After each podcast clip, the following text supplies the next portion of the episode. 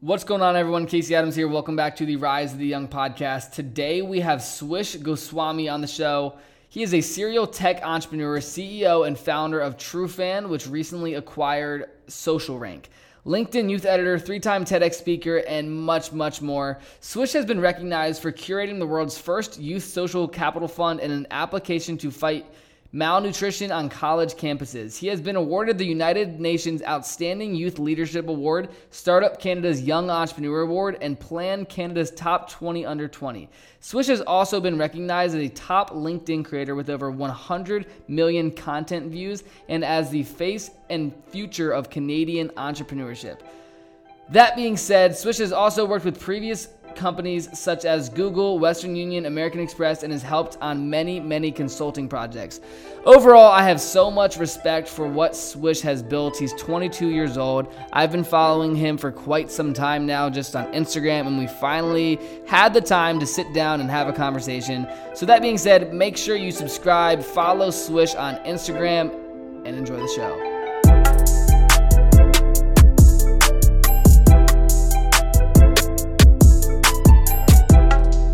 What's going on, everyone? Casey Adams here. Welcome back to the Rise of the Young podcast. Today we have Swish Goswami here with us. He is the CEO and co founder of TrueFan. Thanks so much for coming on, man. Thank you for having me. Really, really excited. Absolutely. So, I mean, I've been following you for quite some time now. We've been connected on social. And first off, to really kick it off, I'd love for you to give the audience some insight into what TrueFan is and when you started it. So, December 2017, uh, after I was working with Elliot Robinson on Dunk in New York City, um, I came up with an idea for TrueFan. The initial iteration was just a platform that could help any celebrity or any brand find who their top fans on social media are. Fast forward about two and a half years now to where we are now. Um, we've acquired a platform in New York called SocialRank. We put that all together and pretty much built a leading audience analytics platform. So any brand, any celebrity, any influencer in, in the world can come on board our platform, can slice and dice their audience regardless of how big it is to find a market that they want to target. And on top of that, they can engage with their super fans and micro influencers that follow them. Very cool. I'm curious, where, where did this idea come from? Because it's, I absolutely love not only the company, but the concept of it and how it's, it's filling such a void in the, the social space. But where did that idea come from? Yeah, so one of the advisors that we had with Dunk, um, to the business I was working at before TrueFan, uh, was a guy named Mark Zablo, and he was Chris Paul and Dwyane Wade's social media manager. He actually asked Elliot and I if we had a tool that Chris Paul could use to find his most engaged fans in Houston. Uh, that was about wow. November 2017. I pondered on it for a solid month after telling him I didn't have a tool like that. And I looked around and saw that no one was building anything around grassroots communities, around people that truly move the needle for your brand. So I thought it would be awesome to build a tool like that out of an algorithm that we constructed off Twitter and Instagram. Very cool. Very cool. So I want to take it back because I know you're bringing up um, how you worked with Elliot and mm-hmm. Dunk, mm-hmm. and I've been following Elliot for quite some time as well. So I'd love for you to just give us some insight on, you know, where you come from, how your entrepreneurial passion originated, and how you got into everything social in the first place. Sure. So, I mean, entrepreneur was a word I really only heard when I was 18 years old. Um, I definitely tinkered a lot when I was younger, though. I was born and raised in Singapore. Um, around the age of seven, I built a hovercraft with my father out of spare wow. parts pretty much in my garage and a havoc heli that we dismantled. It's a remote controlled and rechargeable helicopter. Um, I sold that for two hundred dollars. I bought a Nintendo DS, a Super Mario Bros. expansion pack, and I was set. Like I literally didn't care about the word entrepreneur. I had never heard of it. I just wanted to make money from a very young age and be independent to a degree. So I think it was around the age of 18. I went, you know, started a nonprofit, went to university, and still I wanted to be a lawyer. I didn't think that being an entrepreneur could be a full time career. Um, it was only, I think, around second year where my grades started slipping. I didn't want to be a lawyer anymore because I realized that 80% of being a lawyer is not what is represented in the TV show Suits or The Good Wife. It is far the opposite, where you have to do a lot of reading. You don't go to trial all the time. It's not that glamorous. So I dropped out and started working with a guy named Trevor Booker, who runs JB Fitzgerald Venture Capital. And in the process wow. of doing that in New York, I met Elliot and uh, Elliot and I actually had a brief encounter when I chatted with Gary and met him maybe in my first year of college. And he remembered me. We went out a bit, and then he was like, "Look, I'm looking for a roommate. I think it would be awesome for us to be roommates." And so we became roommates. We lived on Wall Street, and uh, I wow. started taking an interest in what he was doing. Looked at what he was doing and thought I could really help out on the business end. So I came on as a co-founder for Dunk, helping out with fundraising, helping out with any of the brand deals that we were doing, and also helping out with managing a bunch of account managers that were aged 16 all the way to 25. You know, it was crazy just yep. the variety of people that were managing accounts underneath the Dunk network. So I did that, and that's kind of where I came up with the idea for TrueFan and decided to do it full time with my co-founder in Vancouver and now in Toronto. Very cool. I'm curious, just for you know, there's a lot of young people that listen to this show, and how you went from working at Dunk to then creating this platform.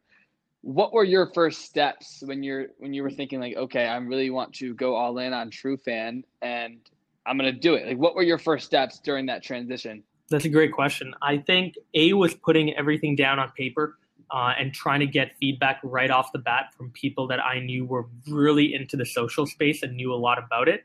So I did go back to Elliot. I did go back to Mark Zablo, who gave me the idea. I went back to people that I knew in my network knew a lot about social media and had worked with a lot of tools just to see is this a new idea? Is it something they'd even want to buy? And do you think it's filling a void? From there, then the next step was building out an MVP. And I was very thankful to have a technical co founder. My co founder, Onik, went to Stanford, studied comp wow. engineering. He dropped out after, after second year, but he's a genius, in my opinion. So we were able to build out an MVP. We were able to raise money. And that's kind of when we started putting a team around the idea and really trying to make it a proper business than just an idea. Yep. Speaking of that, because I know, like, even for myself, I'm I'm starting to build out this podcast platform, and I have some buddies that are lo- looking to build some softwares. And you said the word MVP, and I'd love for you to dive deeper in that, just so the people that may not know what that means, um, if they're looking to start a company or you know a software, like what does that mean in your world? And how would you describe that to someone that may not know that? Sure. An MVP is a minimum viable product, just from a definition. What you really need to think about it as is a prototype. So, is there any way that instead of just telling an investor, a potential client, a potential partner, a potential hire, instead of just telling them what the idea is, can you show them? That's what an MVP is. It doesn't have mm-hmm. to be mm-hmm. even functional, though. Like our MVP, our earliest MVP, was built on a platform called InVision, I N V I S I O N. Um, it was a mock up that was non functional, but any investor, any potential advisor could come on board, click a few buttons, and see the entire user flow of what the customer would see if they logged on to TrueFan. That's what you got to do, right? If you're trying to build something other than software, the way to build out an MVP and get validation for your idea, in my opinion, is to really do a pilot, right? If you're doing a laundry service, go door knocking, find four or five people to test the idea out with, get their feedback, and that's your MVP. Got it. Very cool. I'm interested because, uh, like I said before, I've been following you on social for quite some time now, and that's how I've been updated on everything you're doing. And it's been fascinating to see your growth since I started following you. When did you start, or not not only when, but when did you start putting effort into documenting your journey as an individual and utilizing social media for a personal gain as well? Totally. So I was an early adopter on LinkedIn, and what I mean by that is I think LinkedIn was maybe started 10, 15 years ago, but no one really posted for like the first few years. Yeah. So I yeah. started posting as one of the first college students to regularly share content on college problems. I did that about three and a half years ago. And then I built up a pretty big community after doing offline meetups as well. I've hosted meetups under a banner called LinkedIn Local, which me and three other partners Sick. started. And we've now done, I think, meetups in over 800 cities in the world. I personally have done over 40 and it was an amazing wow. way for me to connect with people that were following me that wanted to learn more from me and i could also learn from them about their field so i think i took an interest because i'm also just a writer in general i'm a very social person i love going to events but as an entrepreneur it's very hard for me to step outside the house every single day and attend an event for four or five hours. Yep. Right? So i wanted totally. to find another way to connect with my community and get that instant feedback loop. Very cool. Just regarding your acquisition of social rank that's something i wanted to dive into as well because i know you brought it up at the beginning and i wanted to circle back to it. Why did you guys decide to acquire social rank and what was the process that led up to that? Totally. So it's just a crazy story, right? I mean, my co-founder is 21, I'm 22, and so, I, did, I, I, didn't even know you're 22. I thought you were like 24. No, no, no. Like, hell yeah. yeah. I'm turning 23 cool. though in like seven days from when we recorded okay. This. But yeah, at yeah. the same time, like, you know, we joke all the time because going into the process of buying Social Rank, we had no clue what the hell we were doing. Like we had never bought a company before. Um, yeah. and we didn't even know what the steps were to negotiate a deal and then close it. Yep. But initially, we wanted to buy Social Rank because our platform before focused on the top 20% of your audience, and that's great.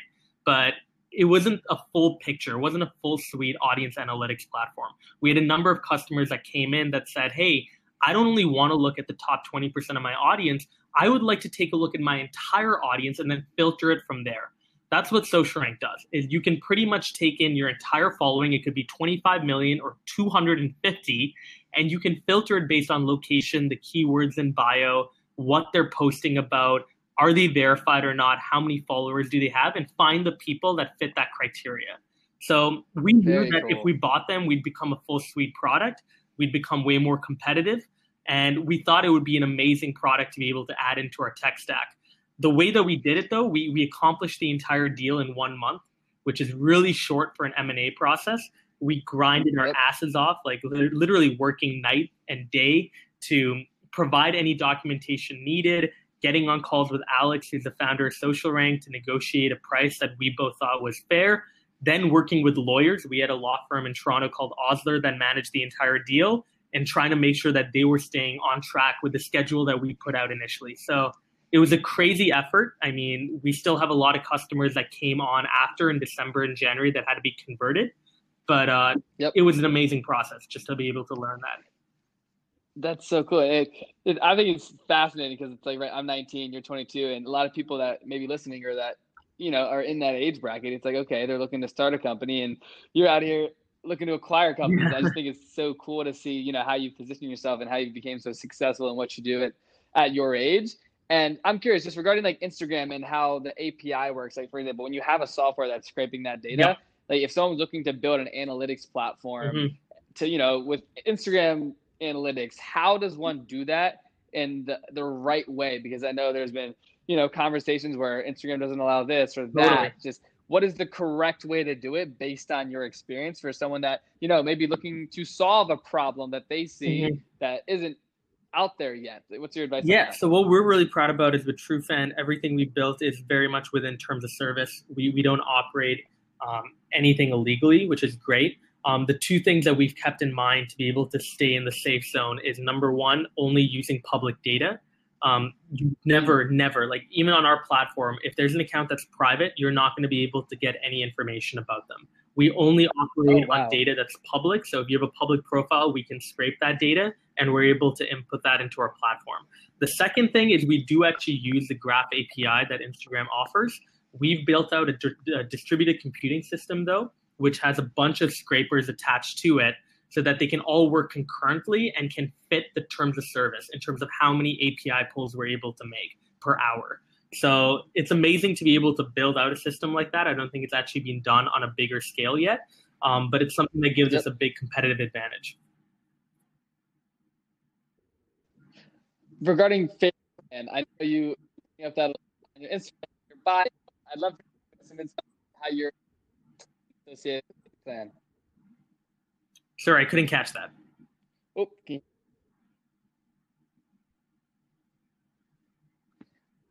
Hey, can you hear me? Uh, yeah, you kind of broke up, but I. Oh, sorry about yeah. that. No worries. Yep. So I was I was saying I wanted to sort of switch gears here and say you talk a lot about FaZe Clan, and I know that's a brand that a lot of people know, yeah. and you represent it. I'd love for you to touch on how you're associated with that, because a I'm curious, but b I know people listening for sure know what FaZe Clan is. Yeah. Yeah, for sure. So my co-founder Anik and I, um, our biggest investor to date has been a VC called Round 13 Capital. They're a $185 million fund in Toronto, started by a guy called Bruce Croxon, who's very well known in the Canadian tech scene. And um, after we raised money from him, we actually started working out of their office initially. Um, and one of the deals that they were looking at was FaZe Clan. They had no clue what esports was about, though, and my co-founder is very, very knowledgeable about the space. Um, he actually really got me into Call of Duty. Both of us played Black Ops 4 to a very high level. He was top 2% in the world. I was top 15% in the world. Like we, Wow. we played a lot of Call of Duty and he was very knowledgeable about the space, the leagues, how everything is set up. So he gave a lecture to Round 13 Capital about it. Um, they decided to pass on investing, but that was where Onik and I both asked, you know, the, the head of Round 13, can we potentially put money in personally? So they sent our profiles to Greg, who's the president of FaZe. He liked our profiles and he said, let's do it. So we were Very able to cool. put some money into FaZe Clan, become an investor. Um, and it's been amazing, right? Like, obviously, we're not in LA, so we don't get to go to every event that they're hosting, but Yep. their their their brand is just incredible, and it's going global. I think they have Absolutely. a team out in Toronto as well, and it's been amazing to see how esports is getting way bigger and how they're kind of at the precipice of it. Very cool. I, didn't know how deep you were into the esports world. So you used to play like competitive esports. Is that what you said? Yeah, so Onik and I used to play like ranked matches. Um, Cool. Onik is way better than me though. Like he actually used to play for money on Black Ops Three. Um, Okay. So four or five years ago, him and one of our employees, actually Jay, um, they used to be really, really good at the game. But you know, obviously, right now with work and everything, it's hard for us to to take time out to play every single day. But anytime we get a chance to play Modern Warfare or Fortnite, we do it. That, that's so tight. I did not know that. I sort of want to, I want to touch on something that's super important, especially right now. And I know that you guys are doing a lot in this space, but just, you know, coronavirus, COVID 19, how has it affected not only your business, but what are you guys doing to, um, you know, to be a catalyst of change that I know you guys are doing so well? Yeah. Um, so first of all, in terms of the business side, thankfully we're, we haven't been affected that much. I think people are all at home; they're all using social media. If anything, brands actually are starting to try to figure out how to do digital activations more than physical activations now. So Yep. usage of our platform has actually gone up. Um, enterprise sales have kind of slowed down because I know a lot of budgets are being reshuffled and people are being laid off, but we're hoping that budgets are going to be more set past May. Um, but in terms of how we're responding to all of this, you know, both Onik and I, we have a big passion for small business. You know, we're also a startup. We understand what small business owners might be going through during this time. So we decided to put together a response where we integrated our platform with Hootsuite, one of the biggest social media management platforms in the world, so that over 1 million small businesses that use Hootsuite can gain access to our platform for free. Um, we also have a 45 day free access to any small business in the world that has underneath 25,000 followers. We rolled that out a few days ago. I think we're at a 250 SMB signed up now, which is amazing. Um, Wow. And we're also putting together a virtual event on April 14th, my birthday, um, where we have a couple of good Very speakers cool. that are going to be talking about how small business owners and entrepreneurs can navigate this whole situation. So we're trying to come off, you know, as helpful as we can be during this time. We know it's a really rough period for a lot of people, and I think we're just trying to do a small part. Totally. Very cool. How is it affecting just personal life as well? Are you, is it bad up there in Canada or how does that look? Yeah, I mean, look, Canada and the U.S. are actually very similar. I think um, the issue with our systems right now is testing has not been Yep. implemented on a wide level yet. So we're both kind of following a similar trajectory in the sense of cases are only going up, especially in the province that I live in. In in Toronto, we live in a province called Ontario. I mean, cases have been going up drastically. So it sucks from that perspective. In terms of my personal life, though, I'm I'm very content staying at home and working from home. Um, I have a good schedule, you know, in terms of Yep. taking meetings, being very focused at work, but then also disconnecting, reading, writing, talking to my friends via Zoom or playing video games. So Yep. it hasn't hurt me too bad. But again, like I do feel for some of my employees, for example, who are married um, or who recently moved to Canada. Um, I bet it's really tough for them right now with you know staying Yeah, at home totally. and dealing with not just work, but now dealing with all of these other problems. Totally, man. No, that's crazy what's happening in the world, man. But I, I do want to just dive into the subject of raising. I know a lot of entrepreneurs who, you know, they're looking to raise their first seed round or to get a investment from a VC fund. Like, what is your experience with raising money, and what do you suggest people do? Especially, you know, you're 22, you're killing it. If someone's in that age bracket, they may say, "Hey, how am I going to compete with all, all these other people that are looking to raise money for their product?" What's your advice there? Totally. I mean, look, like I think first of all, don't view your age as a limit a limitation. Um, Totally. I know that one of the people you actually recently interviewed was Akash Nigam, um, and Akash is, Yep. is a good friend, and, and he's someone I've looked up to for some time as well. And and totally. and like they've raised so much money off just having a great idea and being persistent, right? They've been working at yep. that idea for years now, um, and they've iterated on that idea. So don't see your age as a limitation. I think the biggest thing is twofold. One, make sure that you don't think that you have to raise from only one or two people. If you're raising a million dollars, you could raise that off 20 people. For our initial 500,000 that we raised, we raised it from 22 people. We brought wow. 22 investors into our company. Um, all of them really liked us. All of them very much trusted us, and none of them took a board seat in the company. But the best part of doing that is I was able to go to my network and not ask them for $500,000 or a million dollars. I was asking for $10,000, $25,000 to people that I knew were high net worth that were able to take a look at that company, take a look at me and be like, this is an investment that I think is really small, but it could pay out really well. Right. So that's number yep. one is be strategic about how you raise. The second thing is be prepared. Like you should only raise when you absolutely need to, which means if you yep. go and build an MVP before you raise, do it. Build a prototype, get some early customer feedback. If you can even get some sales, that would be amazing. Because the best thing you want to do is come through that door, tell an investor that not only here, here's my idea, but not only that, here's what I've done with that idea up till now. You know, I've built out a team, I've built out the MVP, I've gotten five orders, and I'm ready to go. So just be prepared. You know, try to do as much as you can and only raise when you really, really have to. Like, really try to bootstrap initially. Totally. No, I love that. So you guys went to 22 different people and were able to raise half a million dollars in such a you know a creative way, right? And I think that's very important. And just that lesson in, in it of itself is, you know, there are many options to choose from. So that, that's super dope. I did not know that. Totally. And and the way that I met many of those people, and I think you'll really resonate with this, Casey, because I think you do it at a, at a very, very high level, is I interview people. You know, like when I was a college student, I wrote a LinkedIn series called Unconventional, where I went to high net worth people, whether they were in sports or business or, or fashion, whatever it was. Whoever I thought had an interesting story, I reached out to them, I interviewed them, and I built a relationship off the foundation of not taking time away from them, but giving them something of value up front. Right. And that changes everything. Yep. Like you will stand out if you interview people, bring them onto a podcast, whatever it is, than just asking them for coffee, which is what they normally hear all the time. Dude, you say that exactly how I think about it, man. I did not know that. So you used to do a bunch of interviews for LinkedIn. Yep.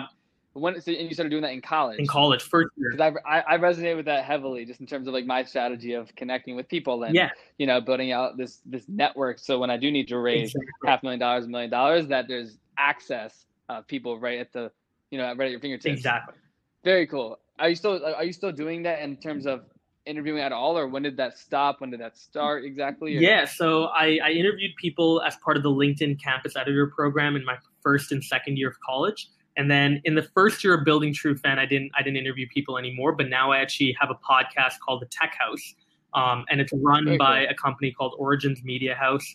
They do pretty much everything. All I really do is show up and, and interview the person, but they're an incredible team of three girls that have set everything up and done a great job there. But we also have a company Super podcast cool. called Fans First that one of our uh, chief growth officers manages, and you know, I, I, just find it so valuable. You know, it's a number one way to work yeah. is, is being able to do something like that. Super cool. I'm curious about you said company podcast, and I I talk to a lot of business owners, and I even you know I'll pitch them the idea of hey like why doesn't your brand have a podcast? Where do you think the importance of that is right now? In the 2020 landscape of podcasting? Yeah, I think twofold. I mean, one is thought leadership, quite honestly. Like, I want TrueFan not just to be a company that has a great platform, but I want it to be regarded as it's ahead of the curve when it comes to thinking about social media and where it's going.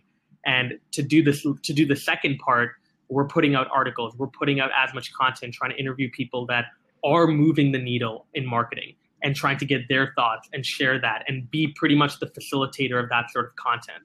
So I think number one, thought leadership, and then number two, relationships, right? Like in the world that we live in, like regardless of people listen to podcasts or not, the fact of the matter is that 99% of people in the world, in my opinion, love talking about themselves. I am exhibit A. So yeah. I just think that if you're able to play to that, and if you're able to go to people, by the way, that aren't in the spotlight, but they are doing incredible things and they have an awesome story. I think it's the best way to meet them is by by asking them, "Can I interview you?" You're far more likely to get a response, even if it's a no, you're likely to get a response rather than asking them for coffee and not getting a response whatsoever. Love that. How do you believe networking played a role in your life at an early age to get to where you are? Totally, it still plays a big role, but I mean, everything I've done, right, from from the book that I'm going to be releasing next year to like speaking and being signed to a bureau to TrueFan and everything that I've done there with raising money and building a team and hiring people, like everything comes back to the people I know. So it is a cliche, right? Yep. The whole your net worth is your network, but it absolutely is true. At least in my case, I, I don't think I could have done anything um, if I didn't have the right people around me. Love it. And what advice would you give to someone that, you know, whether that's they're in college or they're graduating high school and they don't have that network, they don't have that social media presence now, where you where would you point them in terms of direction? Totally. I mean, twofold. One is is please, please, please make sure to start a podcast of some kind. Like literally, you know, my early days of creating a podcast, which I abandoned after three episodes because I realized I was a much better writer. And that's actually how I started getting into writing articles for LinkedIn. Um, I did it off GarageBand. Like I literally recorded off GarageBand and then exported onto SoundCloud. So you don't have to be glamorous wow. in terms of getting it onto Apple or like getting it onto Spotify right? Initially off yep. the bat, take the ground steps just to be able to go get some cool guests on board and then build up the podcast from there. Get some good mics. Maybe go and do in-person recordings and virtual recordings, right? You you want to be able to work yep. your way up in a gradual way. And then secondly, I think as much as possible, try to not rush yourself. You know, like I think the big thing that I did that I kind of regret is I, I went through college thinking this is a waste of time, this is a waste of time, this is a waste of time. And I still do think that for many people, college is a waste of time. But that being said, I wish that the perspective that I had was these are the years that you're never going to get back. I'm never going to be 19 again. I'm never going to be 20 again. I'm not going to be 21 again. And thankfully, I think I realized yep. that when I was 22. I'd be very scared if I realized that, holy crap, my youth is gone when I was 30. But like, I'm 22 yep. right now, and I'm trying as much as possible to work hard, but also realize that there's certain things that I can enjoy right now that I won't be able to enjoy later on. Like when I'm 30, 35 and have a family, a mortgage, a home, a car, like responsibilities go off the roof. There's things that I'm not going to be able to do that I can do now that I would place an emphasis on if I was coming out of high school. Love that, man. How what was your college experience like? Just like walk me through you know from high school to going to college because like you know that was such a pinnacle part of your journey to lead you to where you are now. Like walk us through you know when you were in high school what were your goals ambitions moving into your career? yeah i mean in high school i, I debated a lot. So I, I, debated for team canada in, in grade 11 and 12 went to two world competitions and normally if you debate at a high level you either want to be a politician or a lawyer I knew that politics was something I want to do later on in life. I still actually want to be a politician later on in life. I don't know when, but it's something I'm very interested in. Um, but that being said, I, I came out of high school thinking, all right, law school. You know, my brother's a lawyer, by the way. He's a genius, in my opinion. He's right now clerking for the Supreme Court. He is someone that, even if I tried to be 1% of the lawyer he was, it'd be impossible, in my opinion. So I already went in pretty demoralized. But that being said, like I went into first and second year of university and I loved college for everything it taught me in terms of being independent, learning how to cook, learning how to do my laundry, living on my own, the relationships that I had, the people that I met. That was amazing, right? The social aspect of college was phenomenal. What I didn't like as much were the courses I was taking, and maybe that's my fault for picking the wrong courses, but I just felt like I was being confined to a textbook. I didn't feel like we were learning a lot about the applications of theory, and I wasn't taking any yep. of the ideas I was taking, I, I was learning and actually acting on them, which I'm used to doing growing up, right? I was a tinkerer. I loved taking ideas and just tinkering with it. So in second yep. year, I remember only going to about five classes in the entire year.